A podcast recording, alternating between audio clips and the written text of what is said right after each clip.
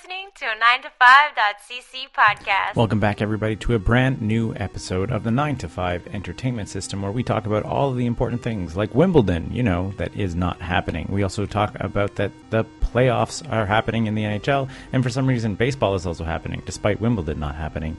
Uh, we talk about John decompressing. We talk about the ninth, ninth gate again. Uh, we finally get around to talking about some of the best hangover movies uh, ever made. Uh, we talk about Knives Out, and we finally get around to picking John's brain about what he thought about 2019's production of Cats. Spoilers, he did not enjoy it. Um, also, this week we are proud to mention that Garbage Time is back. We missed the last episode due to uh, some technical difficulties, but there is a Garbage Time episode for you on the Patreon page.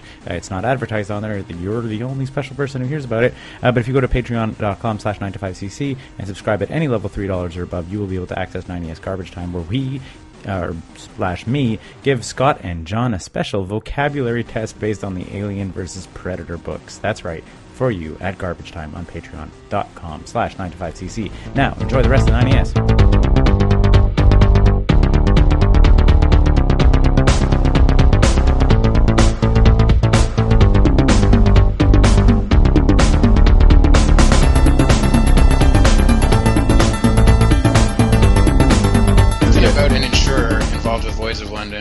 Well, Lloyd's of London. is uh, well, they're the ones who took out the insurance policy against for Wimbledon. oh yeah, that was the best. Where they were just like, they, yeah, Wimbledon. Wimbledon had an insurance policy on it, so when Yeah. COVID canceled Wimbledon, they were fine. I was trying to They had remember. actual pandemic policy. Yeah, they like they, they checked the box for like five hundred dollars extra a year or whatever for pandemic. When are you gonna use this? It was it was something like eight hundred thousand dollars a year. Yeah, And they made- And what did they make off of it? How many like millions? They got the cup. Yeah, they covered Wimbledon. They like they did not lose money by not having Wimbledon. like they, that's that that would be like I don't know how long does Wimbledon run? Like It's fucking tennis. Who knows? A weekend? forever. No, it's like a weekend. Yeah, but I feel that People my spend a weekend playing tennis. Yes. whole weekend. It's three. How? It's four tournaments. is I mean- Wimbledon. I'm making fun of it on purpose, but isn't it the longest running kind of professional sport? Doesn't like people played tennis in the 1500s, right? I mean, it's a big deal. It gets like global coverage. Yeah, it's Yeah. huge. Big Four. What is I'm saying? What's Wimbledon attendance? Wimbledon attendance 2019. But I was thinking about um, the people who insured. Like, didn't like JLo insure her ass or Or something? wasn't her legs? One of them. One of them. Tina Turner insured her legs. Okay, there you go.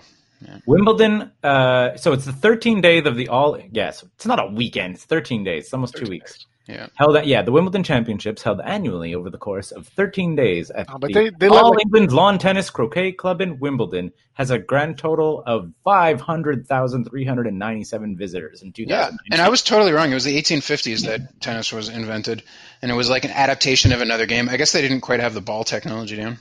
And and the first bouncy ball tech. Yeah, think about it. Like, how are you going to make a tennis ball that isn't rubber based? Like solid rubber and just killing people. It's like a medicine ball.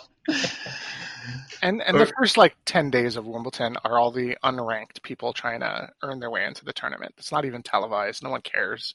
yeah, Well, but all, all the ranked people all the ranked people like get buys into the tournament and then there's a bunch of spaces for unranked players to try to yeah, but I'm, I'm saying, but it's still part of the event. Like that's like saying like, oh, like Osheaga at noon doesn't matter. You're like, no, it's still if you're gonna go and you're not going to watch the big bands at noon, but like, But There's- they're not people you're going there to see. Yeah, exactly. They're not the people you paid the ticket for, but I'm like, there's people in the stands. I'm sure at the early days of Wimbledon. So I'm sure it's not packed when like Federer's fighting, you know, in a tennis fight.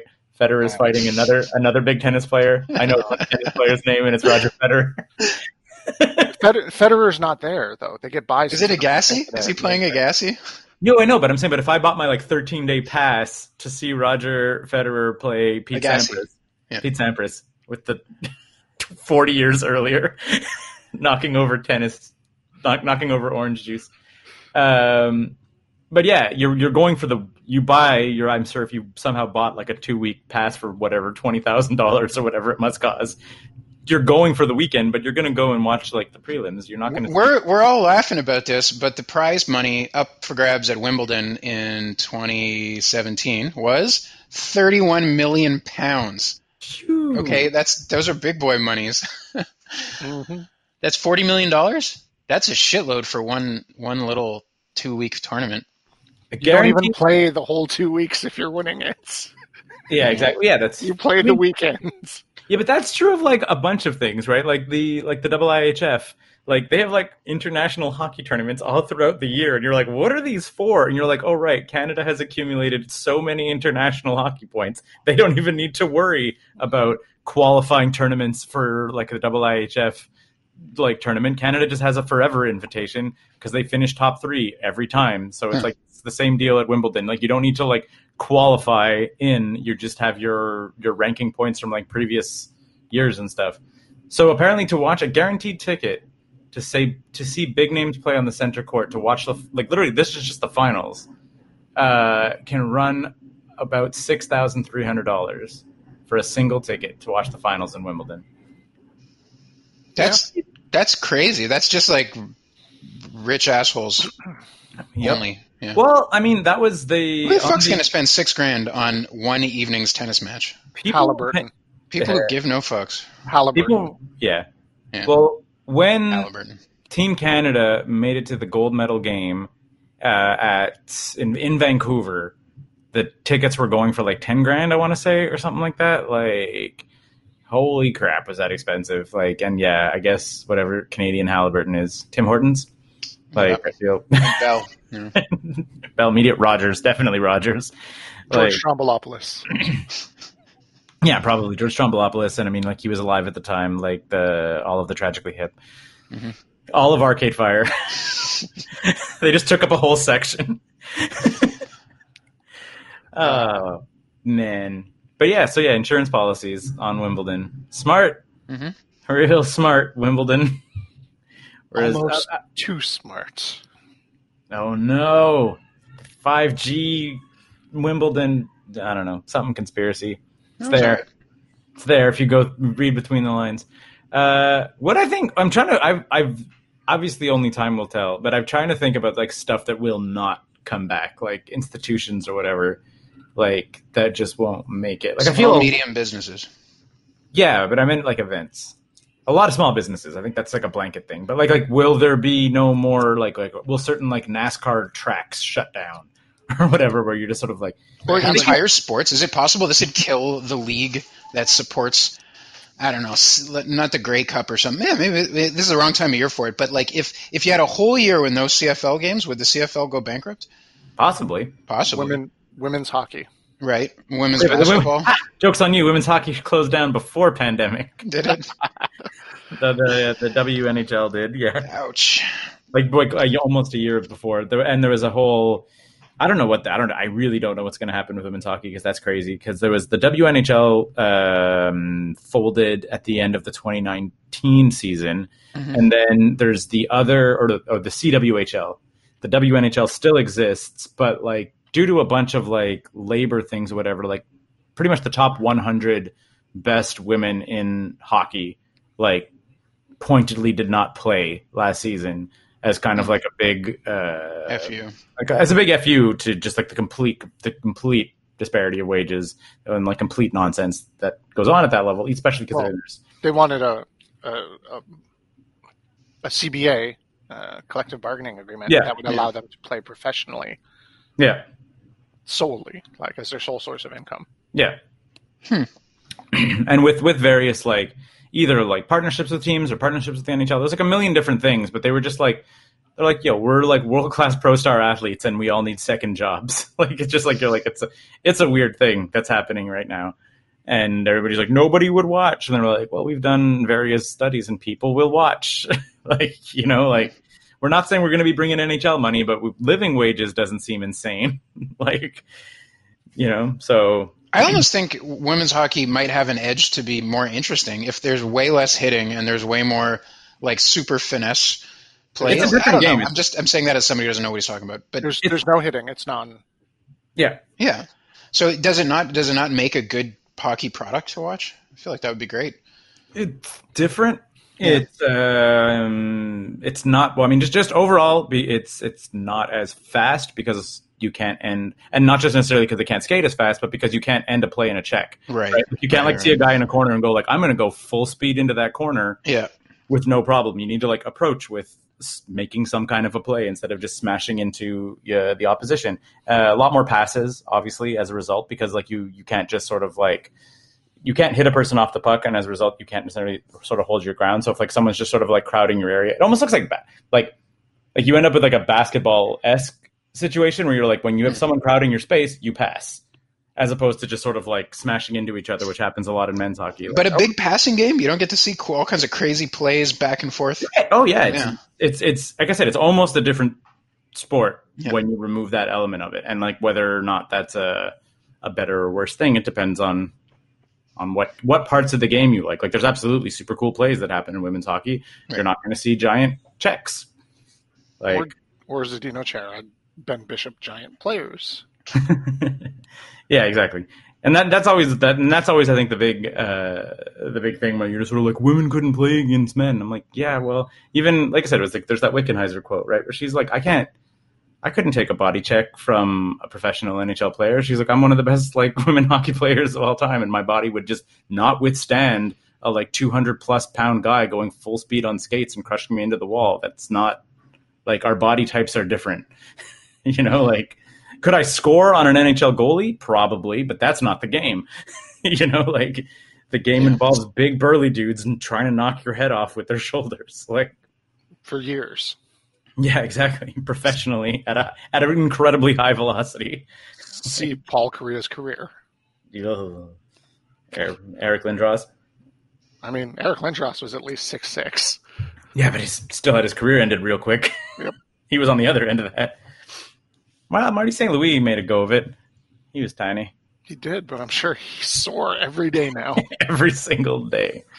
Uh, we should talk about hockey. We we didn't really talk about hockey because Scott wasn't on the show last time, and the the hockey started and finished for the Montreal Canadiens over the course of the last two or three episodes. So, yeah. uh, The Philadelphia Flyers have eliminated the Montreal Canadiens. Oh, That's no. First round of the playoffs. What in a more competitive series than I had anticipated, mind you. Like, Well, I in a more competitive series, in that Carey Price and Shea Weber played well, and the Canadiens could not score.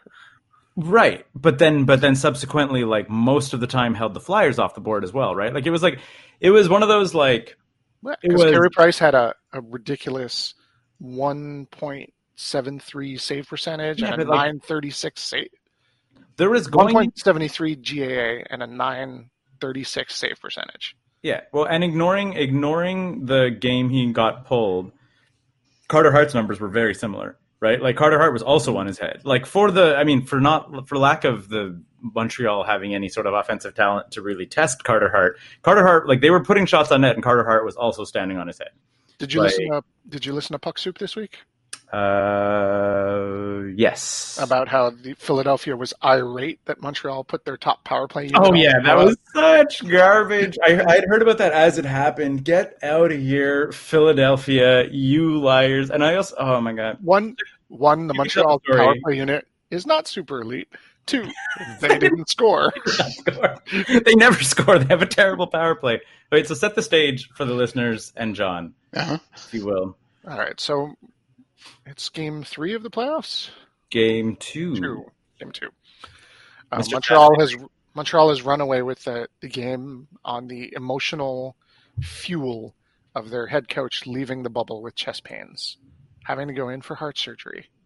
Their Mhm. associate coach comes in and says, "Gotta, gotta win one for the the old man." Mhm. So they're fired up. They go in. They light up Philadelphia. Towards the end of the game, basically a blowout. It's all but done. Philadelphia gets a Four nothing, up five nothing. Like, Yeah. like, like, it's done. Like there's like a couple minutes left. You're not coming back from a five goal deficit. Mhm. Period. Yeah, it's five nothing. Philadelphia gets a penalty. Montreal has a struggling power play. They put out their top power play unit, thus breaking the unwritten code of not piling on. So Philadelphia claims. They're just like, how dare you? How dare you do that to us? How dare you embarrass us in our loss? Yeah, it's, also it's insulting to put out your top line when you're already winning. they also um, stop the top line from scoring, and Montreal's top line is mm, Nobody. nobody. Like there's no one of consequence. It's not like they put Sidney Crosby or Is that serious? out We have there. no top line. Basically, Why? We, we have Nick Suzuki and some sometimes other people that play good. like no one who's was close to scoring 30 goals this season. So Yeah, yeah, yeah. Ouch. Yeah, exactly. That's it. Like, like we we we have uh, um, we have a bunch of reasonably good third to second line players, and we no- kind of no forward on the team has will come reasonably close to sniffing an All Star game. yeah, yeah, yeah, at absolutely. All. And Philadelphia was irate. And They're like, "That's bulletin board material. We're gonna, we're gonna remember what you've done to us." Get out of here. Ah, yes, so so stupid. Uh, but yeah, but then, but it ca- basically immediately called on it though. Like everyone was like, "What?" like apparently, even even like the non-homer like Philly blogs were just like, Vigneault is t- Vigneault is trying to like rally up the Vigneault is the uh, the Philadelphia Flyers coach. Like Vigneault's trying to like I guess rally his own guys to be like, "Yo, they insulted us" or whatever else like that. But they're like everybody with a clue like knows that Montreal has no business, like has no top line, has no elite forwards, has no, like they put out yeah guys who could maybe make it 6-0, but a didn't, and b are not a good power play in any measure. like, uh, this is the best. Nick Suzuki looked real good though. He was Like, him and and Jesperi looked looked good. The rest of the team, well, and uh, and and then uh, fourth line hero uh, Joel Armia. I I mean, it was made for the playoffs though. Yeah, He's that guy. But man, if if if wins were counted by how many times you hit the post, Oh, oh, no, no, no, no, dude. If if it was somehow illegal to score a goal, uh, bouncing it off of another player, like an opposing team player, like you mean I bench counted easily like four, four at least goals in that playoff series that went in off a hab, You like- mean ben, bench shot. and also and many times Ventura. Always Ben Chiarot.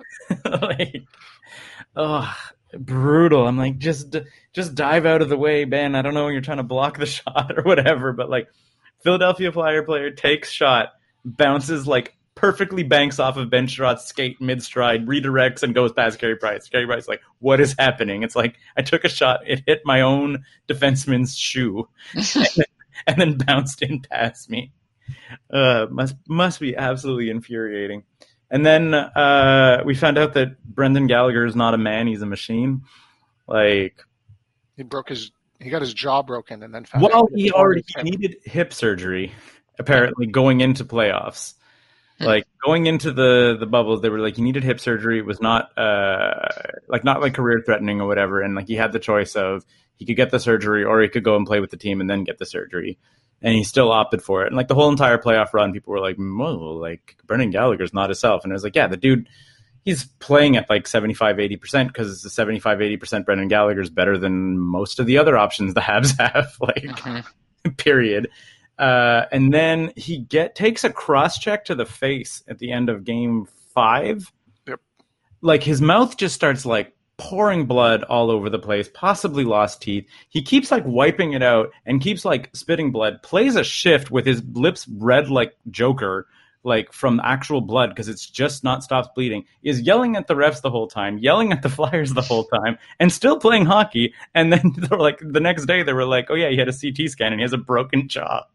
I was like, holy crap. Can you hmm. imagine just the weird mental space to be like, I'm going to continue playing the sport of hockey with the amount of pain that is going on on your face and your mouth is just pissing blood and you're like, no, put me on the ice, coach. Like, I was like, go home. I was like, I felt like watching it. I was like, Brendan, go see a doctor. Like, stop yelling at people. Like, he, like was still agitating the entire time. Like between every shift, probably because he was in pain and fired up. Between almost every shift, you saw him like hanging over the edge of the bench and yelling at the Flyers bench and yelling at the shifts. I was like, go see a doctor, man. Like, I get it, you're mad, but like, your your bleeding face needs attention more than just like patting it with a towel every couple seconds to try to stop blood from pouring out of your mouth. Yeah. Uh, it's going to be uh, eating with a straw for. and in getting hip surgery. Yep. That was his the the the what do you call it? Um, he had like a TikTok going into the going into the bubble where there's like that weird little like nursery rhyme song that plays in the Hunger Game, and it's just like him and like filming the team and whatever else like that going into the bubble playing the Hunger Games theme song. I was like, oh, Brendan Gallagher, that's, that's too dark, Yep. Too weird. But yeah, no, I mean, I um, Hockey in the bubble has looked good. It's been entertaining on television. Yeah, 100% watchable. I uh, haven't really watched any of the other. Oh, I've seen a little bit of the baseball with the empty stands, and I feel that's weird. It it really looks like a practice. It's Like, even baseball is so strange. I can't believe they're traveling. That that's what crushes me. that's the weirdest. What's part. happening? Major Baseball League Baseball happening. It's is normal. traveling. Baseball is just happening. Yeah, There's no there's no one in the stands, but uh, Okay. there's home games, there's away games, and they're flying all over the country. yeah, and That they're like a strange choice. Yep, and they've messed it up twice now. Miami instantly messed it up. Yeah, and then, and there, was, there was another mini Florida. Yeah, of course. Like I, when when it happened, it happened a couple weeks ago, uh, and I, that was like, oh, like one of the teams like messed things up, and there was like an entire outbreak on the team. I went to Sarah. I was like, without knowing anything about baseball, Florida. what team was it? She was like Florida, and I was like, but there's two teams. Yep. she didn't get. Was it the? Miami. Okay, Miami. Yeah. Thirteen of them went out clubbing the night before uh, uh, road trip. So they, Don't they so went out. clubbing. They flew to Philadelphia, and then the Yankees were supposed to come in and play Philadelphia after that series, and they're like, "We're not going into that clubhouse. That was canceled." Yep. And they're just like, dumb. "Yeah, nope." Yeah, I guess that's. I think that's got to be the big, like, we talked about earlier about just sort of like what's going to get canceled and stuff. Like everybody's like, when does the next season of the NHL start up? And I was like, I'm probably. I was like, probably they're going to stall it for quite a bit because they do want to have people in arenas. Like, but it's weird because they were saying that it was like there's like a weird thing that happened that that or that is going to happen to the NBA and the NHL, which is they have taken it really seriously with these enclosed bubbles and all that stuff. So if the like the global situation doesn't change in two or three months, they can't be like, now we're back on back in business and traveling, and you're like, no, but we we didn't do that like two months ago. And on top of that, too, they're saying that uh, as as per what I've heard, um, Trudeau is not interested in opening the borders, making special exceptions for hockey teams to travel. So you're like, that's seven teams that are just not going to allow Mhm. people I, who are the no, states. here's here's the thing. I think what's going to happen with the NHL, they're going to play divisional play. Maybe like, mini gonna- bubbles. Like you Yeah. just like you, you you run your you run your your eight game series or whatever. Like uh, You, you do, redo the whole schedule, so you play like half your games against divisional rivals. why not? And then you make a little. If they did that smart, right? Mm-hmm. They would make uh like te- like um, but the thing is they, they the big issue there is you couldn't tell guys to go into a bubble for 10 months. No, but they would be playing against the same players and traveling less. Right. And you can have like, okay, s- these three teams are going to go to Ottawa, and they're going to play their six games against each other together. Then they'll all get tested after. Oh, like they'll do like Montreal. like roller derby. Kind of, yeah. yeah. like basically how roller derby weekend tournaments show up. So like Toronto and Montreal will, yeah, Toronto and Montreal will go to Ottawa. They'll each play their six games. Yeah. you know, two against each team. Uh, they'll all get tested before. They'll stay there. They'll do it. Then they'll travel home. Yeah. do a week the on, week series. off kind of deal. Actually, what would be smart would be like a, if you could do like a week on of like pretty intense, and then like two weeks off because then you're in like because you're back with your family and you would know if you anybody got it before like the next group, right? Like you'd have that that like a, a decompressing bubble, and it would never be like a week of no hockey because those would be those weeks would be staggered. So you'd have hockey every week, but even though teams would be having like week on, week off, or whatever the heck. Yep. Maybe I don't think know. That's I think that's the the best way to do it. And also, like if one or two players do catch it, you don't have to trace down The entire league. 30, 31 teams. And Yeah. like, okay, these two guys are off, and we'll, you know, we'll put them in the bye weeks that we've set up for um, postponed games. I dig it. I could get into it.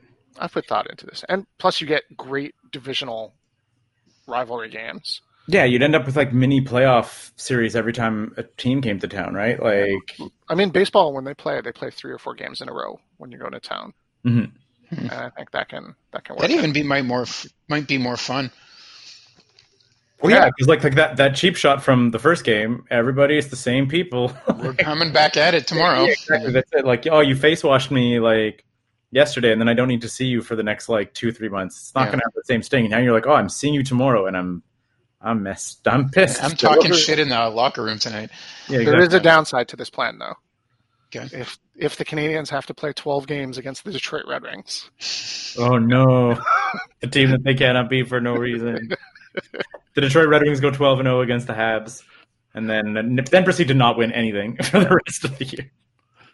So this year, uh, John, the Mhm. Detroit Red Wings uh, they had one of the worst seasons in like definitely in recent hockey memory, but like in certainly salary cap era, Okay.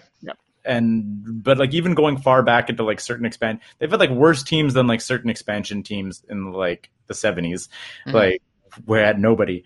And for some reason, they went four and zero against the Habs over the year. Like they, how many wins do they have total? Like 11. so, so yeah, it's like something like something like eleven wins in seventy games, and four of them are against the Montreal Canadiens. Hmm. Uh, unacceptable. Just how that team had the Habs number, like, and then they didn't even get a top pick. What did they pick? Third. Yep.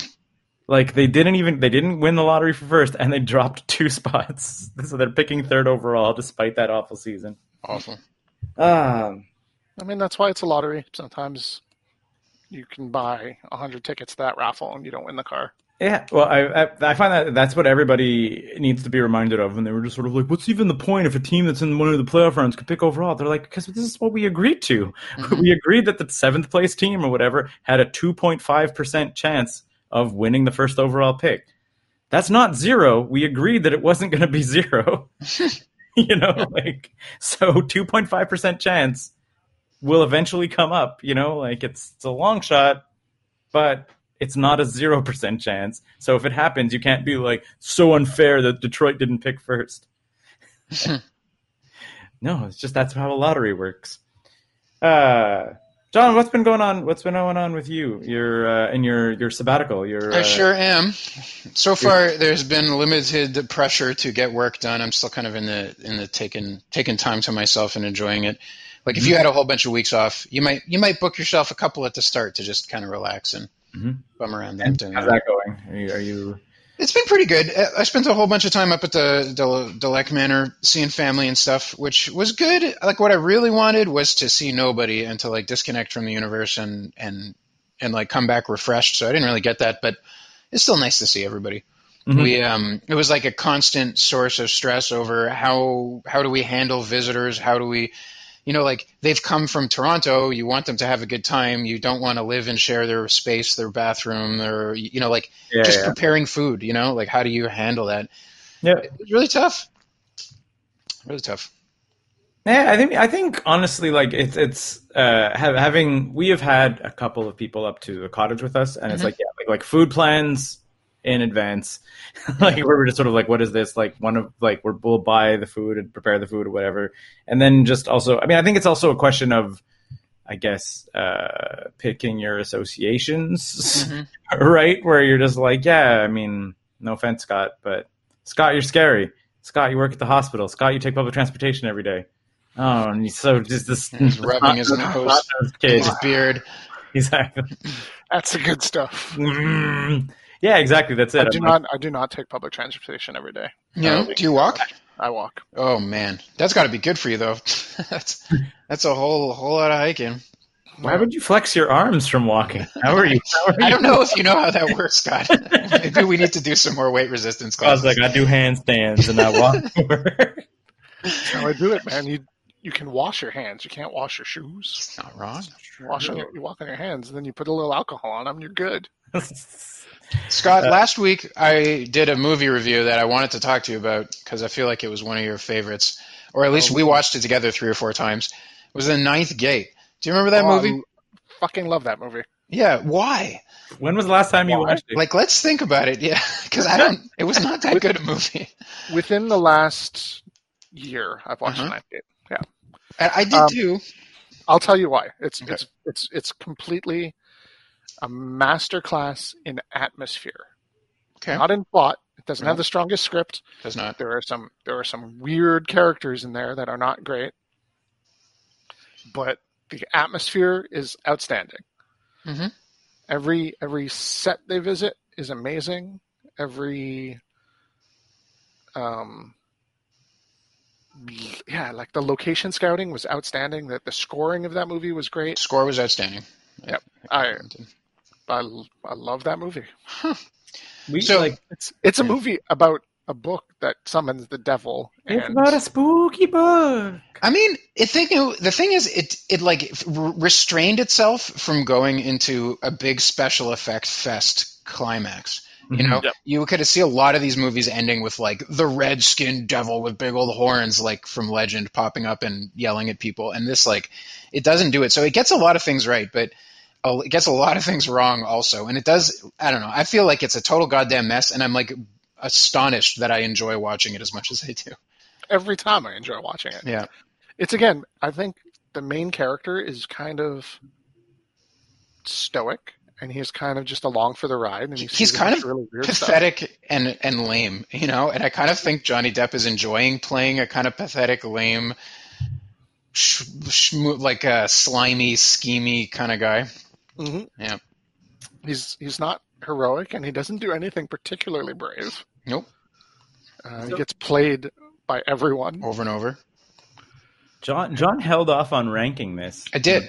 in order to uh, um, as commiserate with with Scott. Uh, Uh, do you guys want to rank it? Do you like? Because I feel that I feel that Scott's reaction is telling me that he's going to throw some nostalgia points into it harder than John would. Probably a little bit It's harder. not even nostalgia points. It's not even nostalgia points, man. I, No? I saw it, like I said, within the last year. Yeah, but it's still. There- I, there's a lot of things that are done right in it. The the, the script is, I guess, the biggest hindrance to it because it goes hard, and like almost every horror movie, it's got like a horror movie script that's not directed like a horror movie. It kind of ends awkwardly. we should really watch The Omen. We talked about that last week too. Yeah. We, like because that that was we were that came up again while we were ta- while we were I was hanging out with Walter and like it was that same thing. Where Hold on, hold on. We're gonna finish ranking this thing. Yeah, I, I was I was assuming that Scott was skimming through the list, and I was trying to. I am skimming isn't it? through the list. You're- Yeah. Co- cover in the air.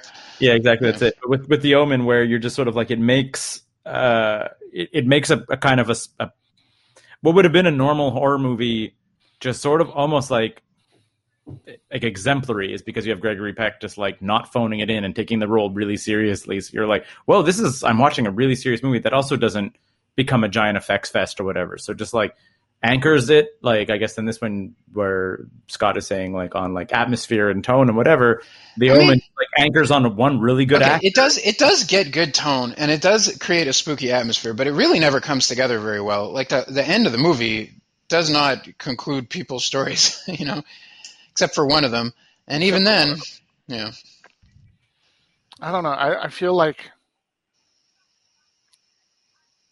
characters are there. Setting is is very very there. It's just plot. It's that's wonky. okay. So Um, I'm looking. I'm looking at number fifty one, Annihilation. okay, Annihilation's very good. It is, but it's also unsatisfyingly ended. I mean, but so, but I, like, I, I thought Annihilation had a much better ending than the Ninth Gate. I was saying that's also that's also thirty spots above Sleepaway Camp, which has the best ending of any movie ever. Of, of any film yes, but it has no been made. atmosphere or acting or or plot. it's, it's got that one paragraph of script that's that's amazing. It just knocks it out of the park.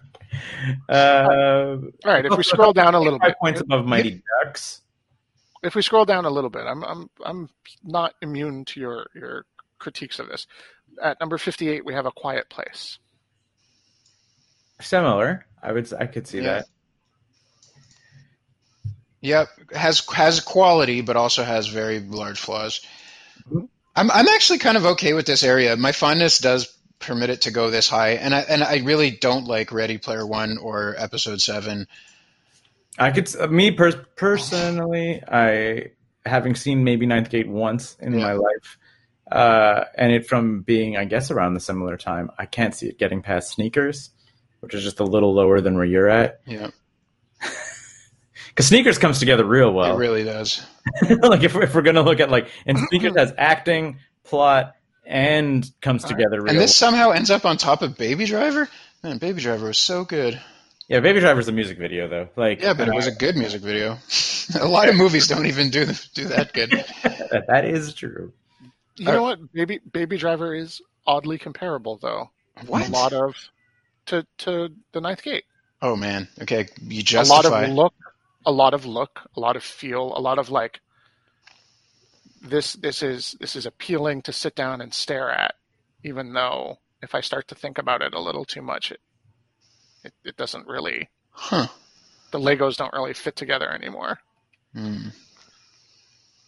Baby Okay. Driver has a has a better ending, but the whole third act of Baby Driver, you're kind of like, uh, what? Uh, yeah, okay, this is weird. And Well, I mean, I I guess, I would. guess also isn't Ninth Gate also related like a Roman Polanski situation? It So is a Roman Polanski movie. We didn't even Yeah, mention so that you- one time. So you have to kind of you think like it, it- you lose those same points that Baby Driver loses with Kevin Spacey, where you're like, oh, Hmm. you got to knock down. Well, then we're in the exact right spot because we should be putting this just on top of Steven Spielberg at 65. I would I would rather Oh, watch this, JJ. I don't know. I would rather watch this than Ready Player One. Yeah, me too. Any day.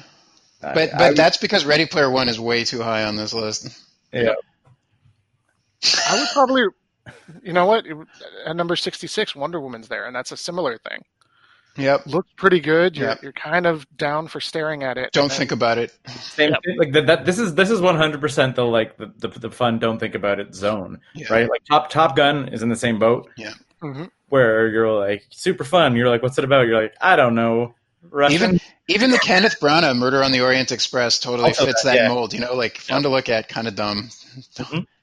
Let's have fun with it. Okay. Anyway, I'm I'm saying 64 on top of Ready Player One. That's good with me. I like All it. All right. We might save this for garbage time, but the other one that I watched was The Quick and the Dead, and I know Scott, you watched that many a time as well. hmm Is that not on the list? I don't think that it is. That's a top shooter. Oh, it's not Yeah, top shooter. Ooh. I, I'd have we to can rewatch save it. it. I'd have to rewatch it. I feel that we should all potentially go in and, and watch that one. Maybe, right. maybe even as a team, even though John just watched it. Yeah. Uh, we have two and a half pieces of uh, of housekeeping Okay. to take care of. Mhm. Uh, one, I don't know if we're ready for it, but we've never talked about the Mount Rushmore of hangover movies that we said we were going to do possibly at the beginning of the global pandemic. Uh huh. Uh, so, and two uh, is uh, Jellicle John went to the Jellicle Ball, Oh yeah. which is a reference to the film Cats. We didn't talk about that. we talked about it a little bit, but we were like, no, we should not get into it without Scott. I was like, Scott will enjoy this too much to, to remove the enjoyment of it. Uh, and three, because Scott told us to, we all, John and I both watched The Old Guard, and we only ever we only touched on that. we sure did. Those are three pieces of 9ES housekeeping that I'll leave it to you guys. What do you want to do with that information? Well, robots or not robots? Um, the uh, Mount Rushmore. Mount Rushmore? Yeah, I don't know that I have hangover a list of pocket hangover movies with which to draw upon. Well, I believe that the the, the precise is uh, Mount Rushmore of hangover movies, parentheses, movies to wait while you're waiting for tomorrow morning's Picasso's order, Right. parentheses. so you don't necessarily need to be hungover. You I- just need to have crashed somewhere and ordered Picasso's and then put on a movie. I feel like we can all come up with lists, but we will never get a Mount Rushmore on this. Yeah. Mm-hmm. It's kind of hard to say that there's going to be best ones, you know. I think I don't know. I feel we could probably, even if we only had to like pick one and then try to come up with a consensus of one that satisfied all three of us, then we'd have a Mount Rushmore. Well, I can already know which ones you're going to pick, So that Yeah, name name name the ones you think that are coming out of me. Heather's. Oh yeah. Empire Records. Well, I watched that this weekend. Empire Records. Probably yeah. Mallrats. No, not Mallrats. Um, hackers. Yeah. So we got And Three so- of your four. I, I'm not saying that I, I, have I have a list of almost like ten. and I mean, that I, I'm, pretty sure you guys could guess mine without too much difficulty. So, but th- what I was thinking of though on the list, like I will tell you one that was not necessarily on my initial list, but then when I thought about it, it became like a front runner for me, where I was like, especially if you're doing the like, so depends who you're with, right? And it's like one of those things where you're like, oh, we're all hanging out. Say we all like we all crashed out at John's place or whatever, and someone if someone says we should put on this movie, you could have multiple people in the room say, I've never seen this movie and you would still be right in putting it on. and Everybody would have a good time, and that movie is Interstellar five five five five. Okay.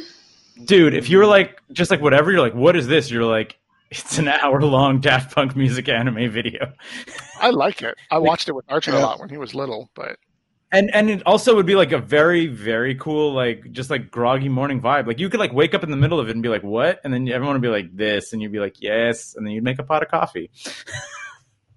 like I don't think there's like it's like the equivalent of putting on a Daft Punk album while you're just all hanging out.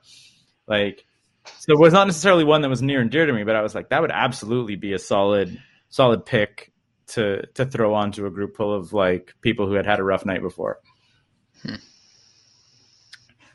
Oh, I guess we don't necessarily need to hammer out uh, a Mount Rushmore of it, but I think to just it's fun to maybe just do the exercise a little bit, Yep. at least to get it off the plate, because technically it's on the plate that we said we were going to do it. so I would put Transformers, Ferris Ferris Bueller's Day Off, um, That's a good choice. Bloodsport. The Replacements. Oh, that's a great one. I love that movie. Mm, I'm doing it for Scott Yeah. here. yeah. John, all right, John. Metamorphose, uh, Salò. No. God damn, that hurts. Iron Man. Tetsuo the Iron Man. I would actually watch Tetsuo the Iron Man again. That was a really good movie. Did you guys watch any parts of it?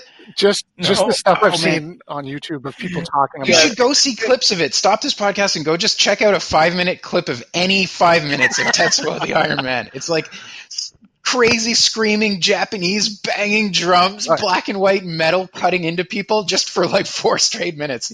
That could happen. All right. Speaking of that, that leads me into a Yeah. good pick for you, John. Uh, cats. Akira. Mm. Ooh. Hmm. As I, I think I'm I'm way more onto the like Heather's Mallrats. Um, uh, we just said it. Ferris Bueller's Day Off, like that kind of territory for me. I, don't- I don't. My my like. Wet Hot American Summer would be very high for me too. Uh, probably wouldn't do that one, but, I but know, that me. zone, yeah.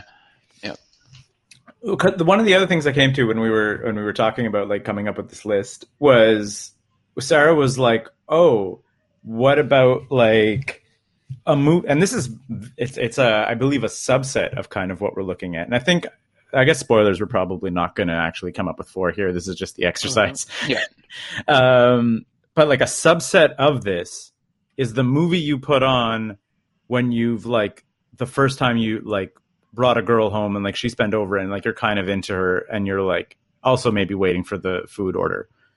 So it's like the night after you hooked up Mhm. and you're in that like that zone of like I'm into this girl. You're not trying to get rid of her or whatever, but you're like you you have a formed a like, girl. We're all three hetero guys. You're into the person that you brought home enough that you want to like you're looking forward to the breakfast and thing and you're just trying to like fill that that dead zone and you're like I'll throw on a movie.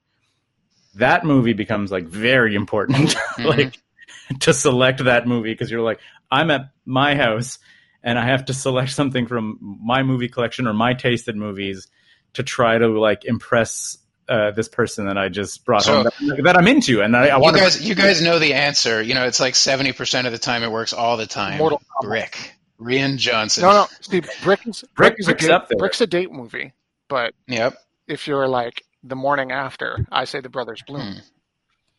Rose Bloom. I think it's a little more whimsical and less It is that. less murdery. Ah, Oh, that Speaking or- of that, I did catch Knives Out recently. We don't have to go all the way into that, but I was a little disappointed. I thought it was like it did, it, it hit a lot of the notes right. It did interesting characters. It did it all, but it kind of didn't all come together.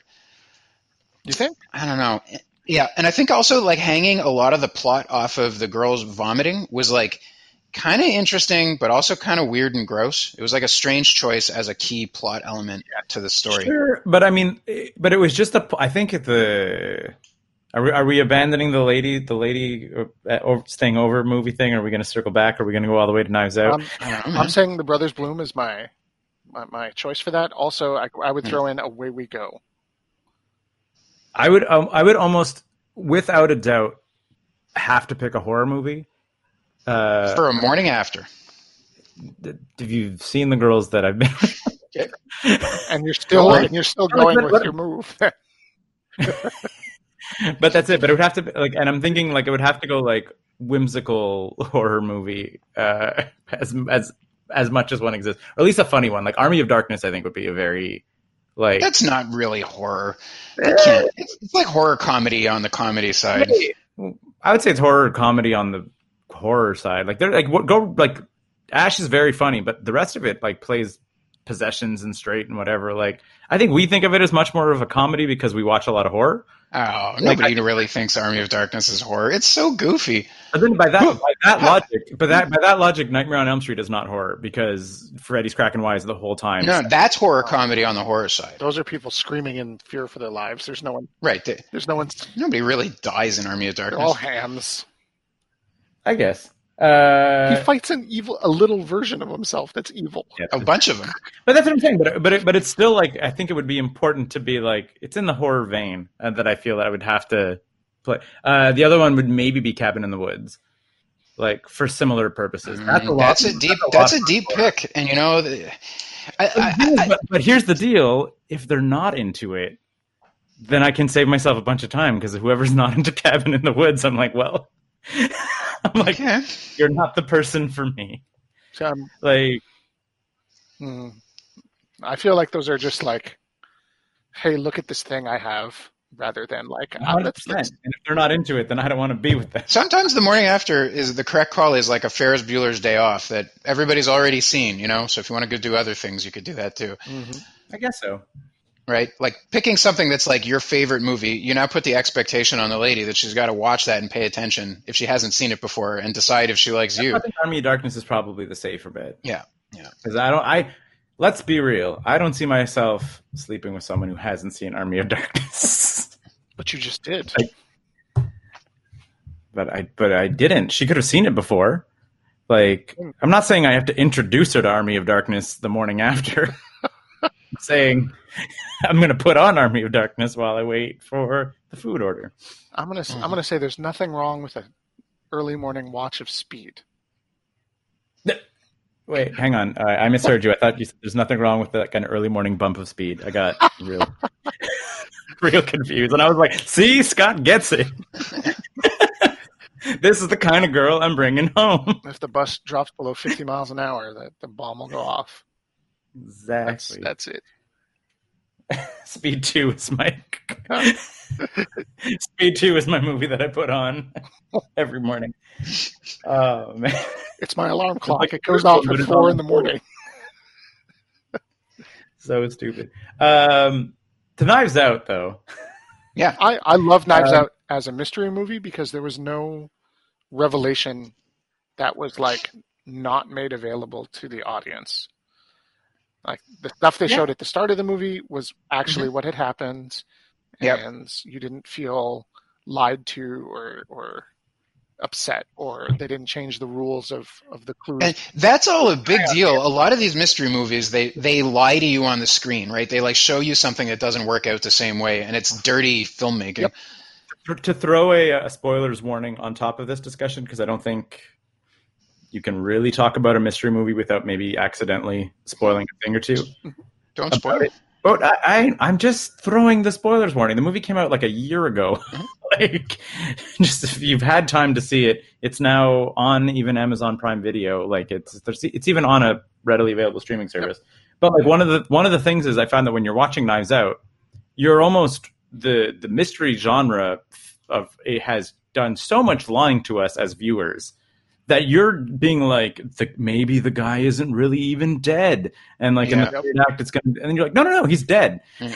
you're like and we need to figure out the circumstances of his death but like the, the there's you've been so conditioned like to scott's point of like something going on behind the scene that the film isn't just showing us that you would not have been like Oh yeah, you're second guessing that shit all the way through. Yeah, and, and you wouldn't have been surprised if the guy came and walked out alive because that's what the genre does these days. Like Yeah. you know, and you're like, that's how I, I faked my own death, and you're like, what? How? Like the movie didn't instruct this. You're like, no, the movie. Not only does the guy is the guy really dead, early in the film, he you then walk through this like the exact specific Death case on of camera. his death Yeah.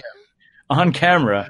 And that also doesn't turn out to be any real like subterfuge. Like it's like what happened in that scene Yeah. happened exactly as they said. The, the circumstances leading up to that scene was the mystery, but it's like every time it like gives you facts, it delivers them as facts, and and at no point does it like undo the scene. Okay, so but then the four major characters in the story, or five, you pretty much, are like the three kids, right? All of whom are suspects. Mm-hmm. Yep. Then there's the main investigator guy, and then there's the girl. Yep.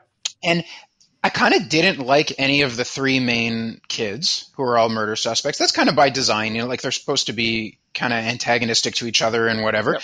But then I kind of didn't like the investigator either. He was really smarmy and and I don't know. Did you I didn't. did you hear? So I kind of didn't care. But they kind of all are though. Like when you think of the the Hercule Poirot's and the like. Yeah, they, I know, I know, and it's like traditional to that style of storytelling. The the like, p- particularly Hercule Poirot, Poirot has all the like weird mannerisms and and shit. I don't know. I found that too much. Did you hear Rian Johnson's like bartender pitch for the next Knives Out movie?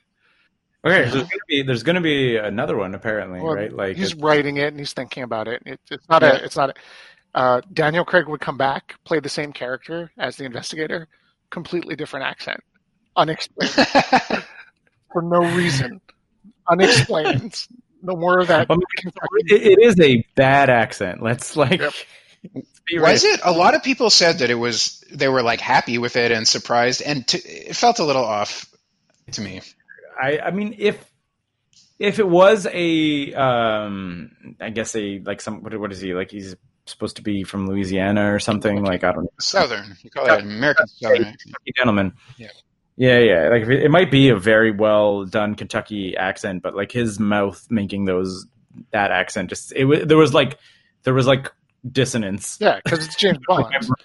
My br- yeah, my brain did not accept that accent coming out of his face. It's rough to criticize them though for that. They, you know, at least they were trying. He could have been British. It's, it's easy to criticize. He was- he just could have been a British investigator. He's not even a cop. He's just a private investigator. He doesn't need a jurisdiction or to be from the states. He could have just been British. Rian, Yeah. Rian Johnson was like saying South African or Californian or just for no reason. Just just that that will be the thing of the movies. He does each case with a different accent. Has a different accent every time. Uh, we did not rank Knives Out, or we No. did, and, and, and John didn't rank it. I don't know. oh yeah, I might have not filled it out. It's I'm a couple weeks behind again. Yeah, yeah. You know, he's got that sabbatical to do. Take all my take all my time. um, I don't know. I'd, I'd rank it pretty high. I, I'll, I'll- have we have we talked about it? I don't know if we got around to this or not. The whole uh, that it was a response to the Last Jedi. That's was it, yeah, the Last Jedi. Response to what does that mean? The, that he wrote Knives Out uh, in large part due to his experiences of uh, working on the Last Jedi, the reaction from the studios, the reactions from the fans, the reactions from all of that. It's uh see whereas the, like if you the, the the story goes and it's, it's been apparently like slightly corroborated in a couple of interviews and stuff like that where, and and it's absolutely not like oh this is you need to read in every single solitary line but it was just experiences of you get something that's like say whatever a million dollars right? Like you're like you get star wars and then all of a sudden every single solitary person has a different opinion of how you're supposed to do it coming from the studios coming from this coming from that and you're just like i just kind of want to do my own thing.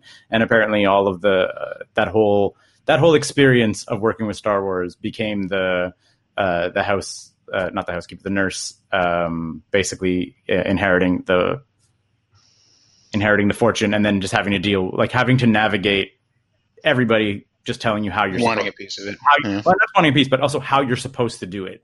Like from fans to the studio execs to everybody. Like it was just like that was the whole the whole thing. Which I mean, I think uh, I don't. If that is actually how it is, I don't blame him for being a little bit bitter. I feel that like you know what I mean. Like he he got hosed. Like it was not a. It was one of my favorite of the uh, postquels, whatever sequels, but it was still was not great. And like no, it was a total disaster. But if you you go- if you go and you look at Alien Three, it feels a little similar.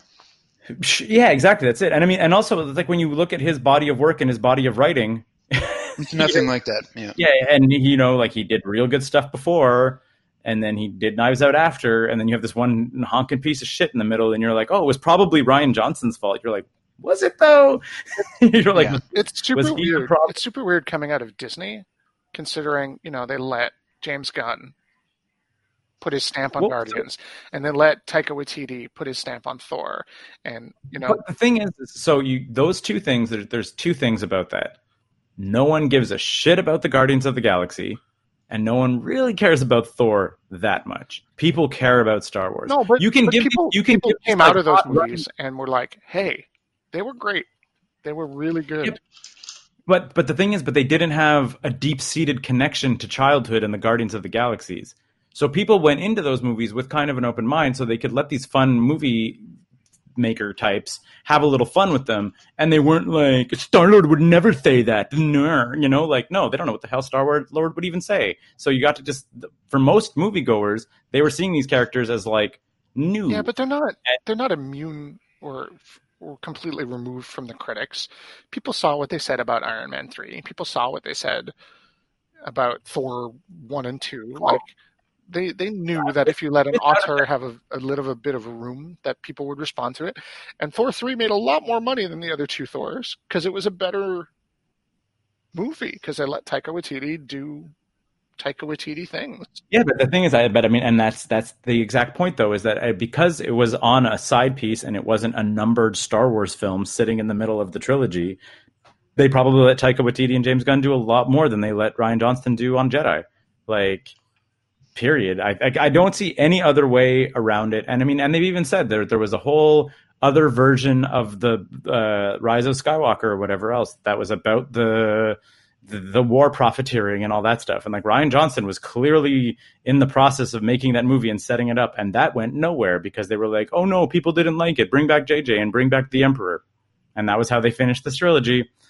like whatever whatever you want to say about Last Jedi, it did have a couple of interesting ideas that then those ideas were thrown in the garbage and the Emperor Palpatine came back, and that was how the movie ended. like period. I, I don't know that I can agree with that. I'm not sure that it did have good ideas. I think all it did was shit on the other ideas.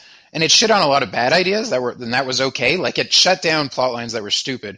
But I'm not so sure that it opened good doors Well, so for the third. Suppos- supposedly the the setup was and, and like and everybody and and I mean I think that it was also like it was a spin machine too that they hung the failure of it onto Rian Johnson and then they were like we're bringing JJ back in to fix it Yeah. as though he made those decisions and a board of execs and Yeah, Disney and Star Wars and whatever else like that just like he was like just completely total like rebel filmmaker who threw this movie sneakily into that movie was screened a thousand times before a thousand different people like people Yeah. everybody signed off on everything he did period Yeah. like it had to be like it, it's he's not some maverick dude who like he's not a he's not a Zack Snyder pushing for the Snyder cut of like Ooh, that'll that'll be a good Disney Plus, the Johnson cut.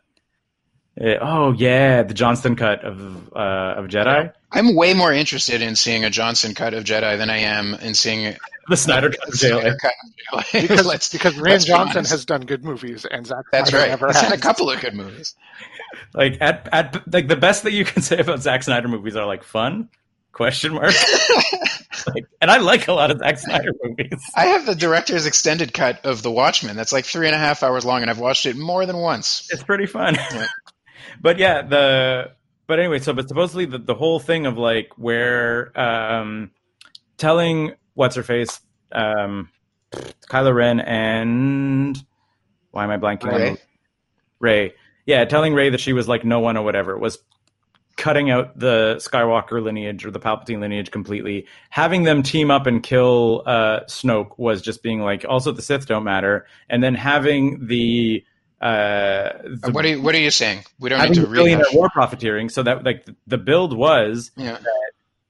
in the third film, Kylo and Rey were going to be like this light side versus dark side thing is stupid and it's making billionaire monster war profiting companies that are bigger than the Sith and the Jedi now by like a freaking mile. And you have a Star Wars thing that kind of makes sense in 2020. Like Yeah. you know, you, you you suddenly have a story of like, wait, what are, what is even happening here? Like we're these magical ninja sword wizards.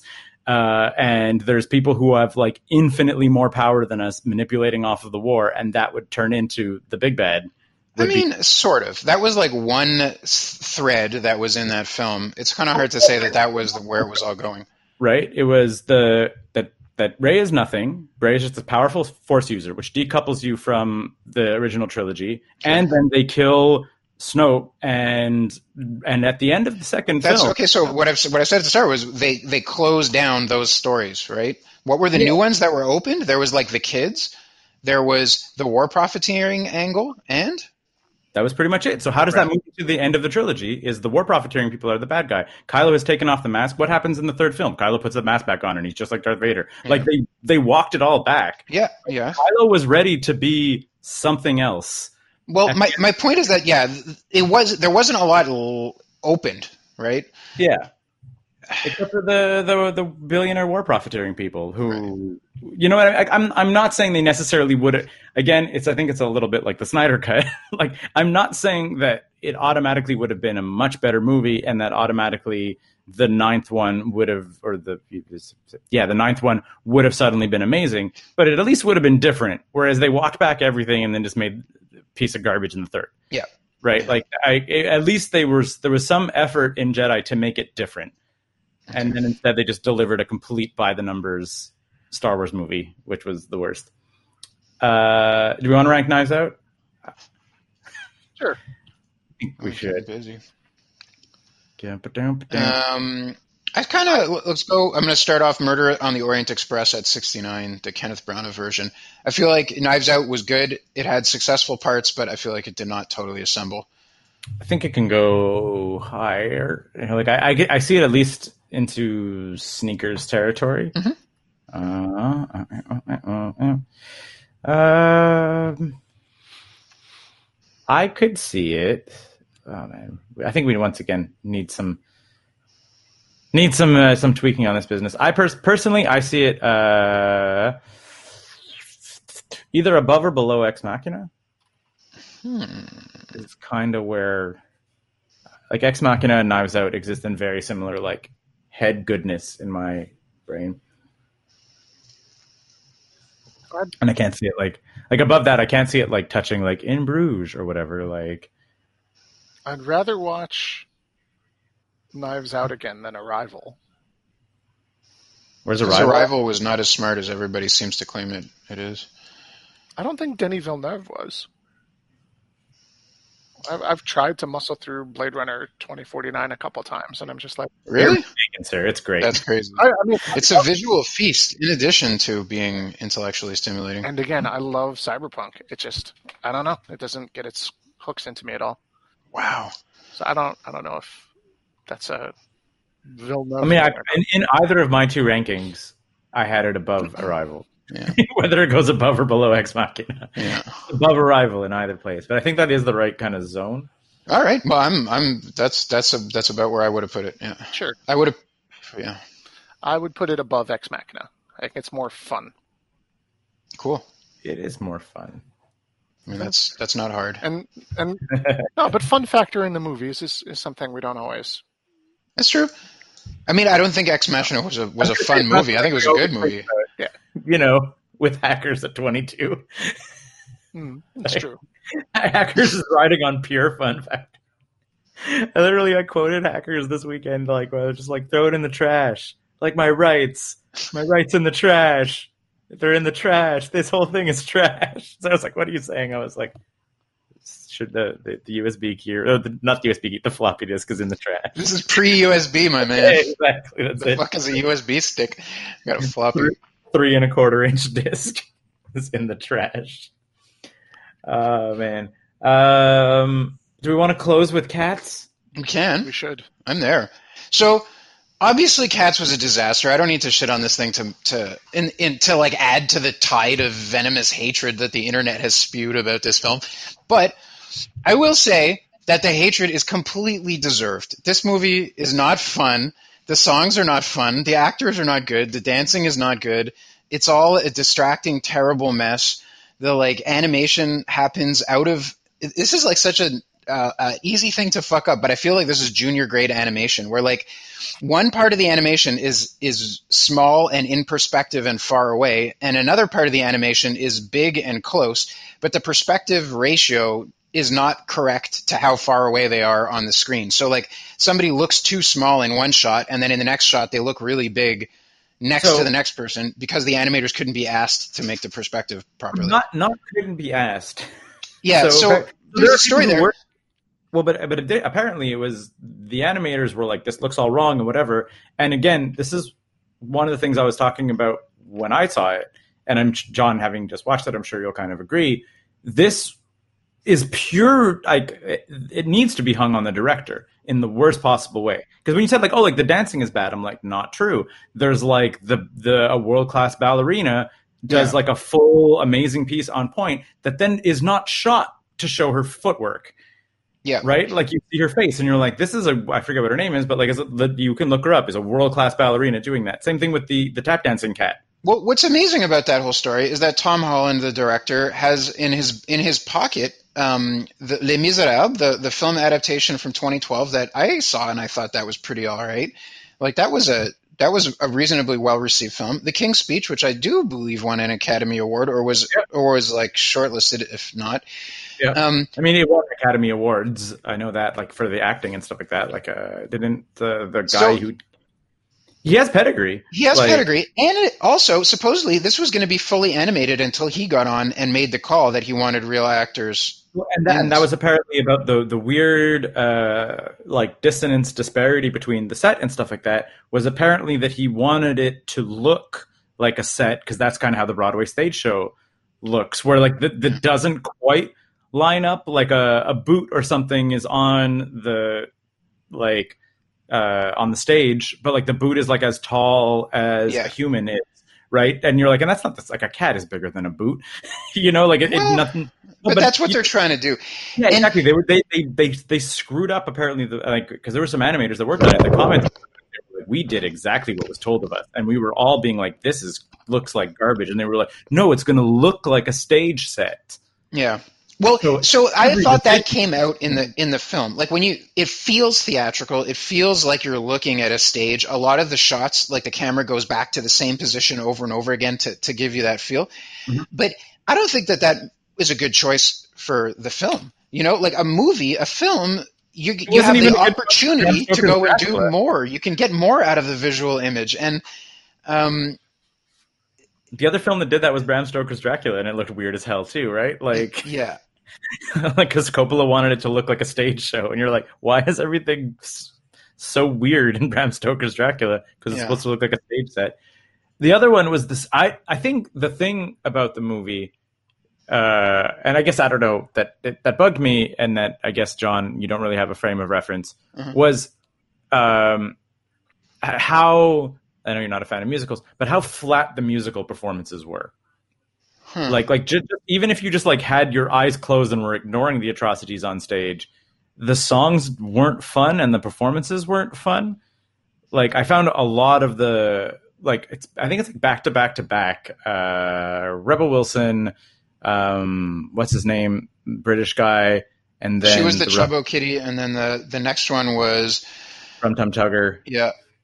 who's Oh the God, how do you fucking- James. I I know all of these from not from not the film, sir. I've seen I've seen multiple productions of this, but yeah, but it was like three songs that I guess the first three songs of the film. Yeah. That if you go see and it's that that's the order of the Broadway play, and it's like they're three of the most like catchy pump up whatever songs. So that if you just watch them on stage, you're just like wee, but all of them were just like boring even musically, and I, and I like the singing. I didn't catch that, and it kind of bums me out because, like, if you were gonna appreciate this on any level, you know, try and do it on the musical level. You know, for Yeah. the musical, be fair in that regard to the artists here. I don't know. Yeah. Maybe it's just Yeah, the visuals watched- were so terrible they were distracting from the. Yeah, like I watched, uh, like just to, to even remind myself, because I was like, how how in, in my head and crazy am I about cats? Uh, I watched the like one of the like the Broadway supercasts or whatever at at the whatever hall. So hold thing. on, you went and watched more cats on purpose? Well, yeah, they were doing a thing in, uh, during during pandemic called the show must go on, where they had like these limited releases on YouTube of like really really high like 1080p films of like famous casts doing various Broadway productions. I watched like Phantom of the Opera that way, Cat. And I was like, I'm gonna watch the Cats one because I was like, I like the sound, like I know all the songs or whatever, and I just saw this film, and I was like, absolutely, Cats is batshit insane. Yeah. Like even even done by the best like by the best Broadway has to offer, whatever. You're like, it's still complete lunacy and a bunch of people in cat costumes dancing around and singing about their names. But the like singing was so much better, and subsequently the dancing looked better too because it was shot like a Broadway film, so you got to see people dancing and jumping, and like it wasn't even that the dancing was amazing because the stupid film was choreographed by the Hamilton choreographer. Every there was so much. It's that's it's why I just whatever screw Tom Holland in my opinion. Hooper, Like- Hooper, Tom Hooper. Tom Holland is Tom- the Spider-Man. Spider-Man. Yeah. Also, I see Tom Holland uh, directed Child's Play. It's on my screen. yeah, he did. That'd be a hell of a switch. I went from Child's Play to Cats. But yeah, it was just that there was so much, I think, talent that he just squandered. Like, I mean, absolutely. The the talent on scene after scene after scene. the acting, the actors are good. They should, the singing should be good. You should be able to hire the best musicians to make whatever rendition of the song you want possible. You have a Taylor Swift original song. You have uh, like world class ballet dancers. You have Hamilton's choreographer. You have world like an, it was an expensive animated film, like Yeah. a, a real budget on animation, and you just made trash. What was your favorite song? I will say that I recall the Macavity song. Oh, Uh, that's a Wait. good. That's good. I don't know. That I, Salva, baby. yeah, Ian McKellen. yeah. He was like the old kitty. Sad, and he had like the palsy. Yeah, I don't know. I saw him be old in a movie where he was playing Sherlock Holmes, obsessing about bees. Mm-hmm. Yeah. I feel like I got my my uh, quota of old Ian McKellen satisfied by that movie. Did, did you see Apt Pupil? Because that, It's been that, a while. that one might spice up your old Ian McKellen. Yeah. I was gonna say, did, did any moment entertain you? Yeah, I mean, you can, but it entertained me from the perspective of trying to understand how this thing got made. You know, in that sense, it was like engaging from minute one to minute zero. And I will say that there are many minutes in Thanatomorphose or in Salò that don't even provide that level of entertainment because the, answer, the answer is so obvious. Whereas in Cats, it's such a mystery. Like, why would you choose this? right? I told you Sam's quote about it, right? Okay. So towards the end of the movie, uh, in that scene where it's like they're coming out uh, into the into the street or whatever, and they're they're they're going through talking about Jellicle cats and all that stuff. Sam was like, I was watching that, and she's like, all I was thinking about. She was like, she's like, I wonder what's next for movies. She's like, movies can be anything now. Like, you could just film anything for like an hour and forty minutes And and, put it into movies. And the answer to her question is the end of movies. Ah, movies are now over. Yep. Oh man, but yeah, but it, it does really like how bad. Like I know it did bad, but like it made some money. No, Right? I think it, I think there's not a hope in hell that it made money. I bet you that they they went over budget on everything. Sure, it played internationally. Yeah, but dude, to empty box- theaters. box office, Seventy-five point five million on a budget of ninety-five. Like, Okay, okay, that's that's the budget that they're declaring of 95. There's always advertising and other crazy shit that goes on top of that. yeah. To, And they also had yeah. to reshoot or re-edit a bunch of the movie after the first week it was out. yeah. because there was there was all there was video. Uh, errors On December 21st, 2019, a mere two days after its release, Universal Pictures announced that they would be releasing a new version with updated CGI. Like, That, Two that- Well, they were days. apparently there were there were editors or like and, and animators and whatever like cutting and editing the film while literally people were like walking the red carpet to the premiere in LA. And then they did like a high capacity like data transfer into the theater. Like while the red carpet was going and people were asking questions, apparently like the film was still being like mashed together. yep. Oh, what a hilarious thing. Uh, see, that happens, but New Mutants keeps getting pushed back and pushed back and pushed back. That movie was The thing is, New three Mutants doesn't have the like pedigree that Cats does. In in like the Hollywood, we're gonna make some money kind of kind of guy world. Cats ha- is a brand that has reputation. People will go and see it, and nobody I- understands Cats. highest grossing Broadway films like of all time with one of the like longest runs of all time. Like it, it's it's so nonsense. So you're then- you're like a Hollywood bankroll guy. You go and you watch Cats as a musical, and you're like, I don't fucking get this. Okay, whatever. They're gonna make a movie. We're gonna make millions. Yeah. And there you go. Yeah, yeah, it only made twenty seven million dollars domestic though. That is crazy on a ninety-five million dollar budget. Oh yeah, man, it, op- it opened it opened at six point six million dollars the opening weekend. unreal. That's And Tom that's- Hooper and that's the closing With it. the, with the, that, that- and that's like a Christmas release, and it's like it's a family friendly musical thing, like Judy whatever. Dench, like- Ian McKellen, Idris Elba, Rebel Taylor Wilson, like all names, A-listers, front to back. Yeah. Taylor Swift. She's got an army of people who will go see anything she does, and they were Brand new songs written by Andrew Lloyd Webber brand new songs. She wrote the. I thought Taylor Swift wrote the brand new song. with Andrew Lloyd Webber. Man. So its biggest opening. Just hang on. Let's let's. Uh, the biggest opening outside of America looks like it was the UK, obviously, and they're Andrew Lloyd Webber. Ranked two is Germany. Okay, It they made a million. like they do like unreasonable punishment in Germany. It drops off real fast. It was like it made a million dollars opening and then two million dollars total. It's just like, like word got out. Germany was like, "Get out of here!"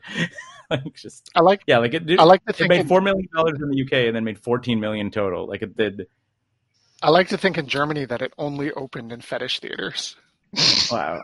I mean, that may be the case in what it did pretty well in Japan. You guys.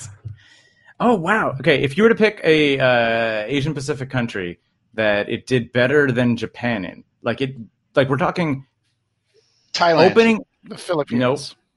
Nope. Hmm. This is amazing. So South Korea, but check it out. So in Japan, it made 2.4 million dollars opening weekend, and then made a lifetime gross of 12.2 million dollars. Uh-huh. So like it made another 10 million dollars on its run in Japan. In uh, South Korea, it made five million uh, twenty nine thousand dollars opening weekend.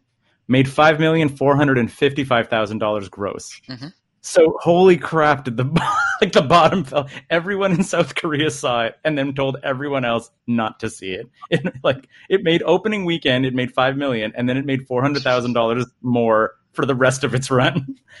I was like, so many people went to go see it that then they just told everybody else, do not see this film. The the top review in IMDb is this is what the people in Bird Box saw.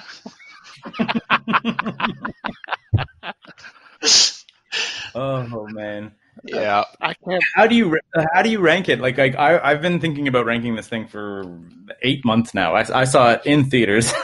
Well, yeah, I, it's going to end up comparatively high Ah, but no, because Like- it's just all it is is miserable and boring and stupid. It doesn't. It isn't. You know. I see it so low. Like, I mean, like, like for instance, when you're just like, like it has to be below, for instance, The Room? me. But like, it has to be below. Yeah, I I was gonna say, but like, it has to be below Xanadu yeah. because at least Xanadu had some fun roller skating. Sure did. Yep. you know, like, like I'm like, ooh, uh, the only thing I can see it. Xanadu did a lot wrong, but ten girls in short skirts and roller skates was not. You know. Like the room might be the right zone. Yeah. Yeah. I think maybe above the room. I then it's a question like between the room and Xanadu is where I see it. You're putting Like it I- above. Hmm. Yeah, I guess Like Jem and the holograms. Yeah, exactly. It, it, it's like Worse. everything. It, everything below it is offensive. Yeah. like Yeah. So that's why I said between Xanadu and the room. Like I said, I would put it above the room. It's then can it get above uh, Jason Bourne, Batman, and Fantastic Beasts? Jason Bourne is really bad, guys. It is, but it's not Cat's bad. There, I mean, there are levels, my dude. You But the guys- thing, the thing about the thing about Cat though is that if you're just like, would you recommend it? And like the answer is like no, but yes on drugs. you know, like like there is a there is a way to recommend Cats where you're like, it's crazy enough that if you're like high or drunk or whatever, throwing it on to go, what is even happening? Like there's like there's the what is happening level of entertainment. Mm-hmm. Like, and and, and I'm, I'm, I mean, again, I'm talking. That's a good angle it- to come at it from, but I still don't know it's enough to. There is, like I said, there is a way that I can tell you that you should watch Cats. I mean, I cannot high and doing something else. Yeah, exactly. And just and watch it with a group of people and just be like, you need to watch this because you said like Jason Bourne and stuff was like boring, whereas Cats is not boring. There is no, stuff cats is happening, boring. I, I, but every every two minutes it's like a new song, and you're like, what is happening now? yeah, but And it's all the same stupid shit. It, it's not like it's a new song; it's the same song. Hi, my name is Cat. Look at me, I'm gonna dance. My name is My Cat. Ready for the new song? Hi, my name is also Cat. Hey, fucking now it's Judy Dench. Hi, I'm a cat. John, that's the quote for the, the list there. Hi, my name is Cat. Look at me dance. Uh, I also love that they're like they're like one of us happens to have crazy magic powers. Why the fuck this not? Seems, this seems pretty unfair, and then they're like this other one's like I too have magic powers. then it's the end of the film. All right, it's going under Jason Bourne. It's Yep. There's no why does he have magic powers? two hours of Hi, my name is Cat. Look at me dance. no one needs that. Oh man. uh, it's so weird. the memories of it, it's so weird.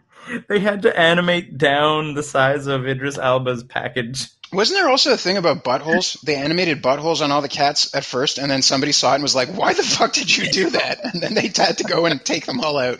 They did didn't really remove butts. They had Yeah. to various level of hands and feet that were still there.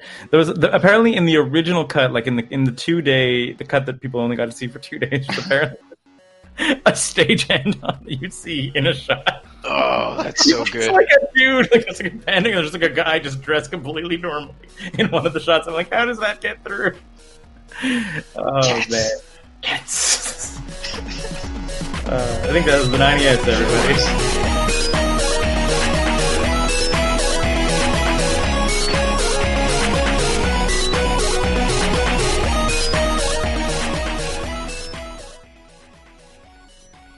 Hi.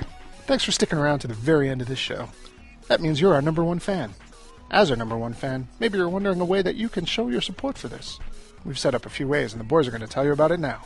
If you like this show, you might know other people that like this show, or maybe they'll like some of the other stuff that we're doing on the website. If that's the case, you can tell them all about it using all of the social networks like Instagram, Facebook, Twitter. We're on all of those, or you could just, you know, send people links directly to the website. Or if you live in a world without the internet and you only listen to podcasts, you can tell people about it with your human mouth. There's other ways we could support us, John. If your interest in supporting us extends to the financial section, you might consider patreon.com slash 9 to 5cc.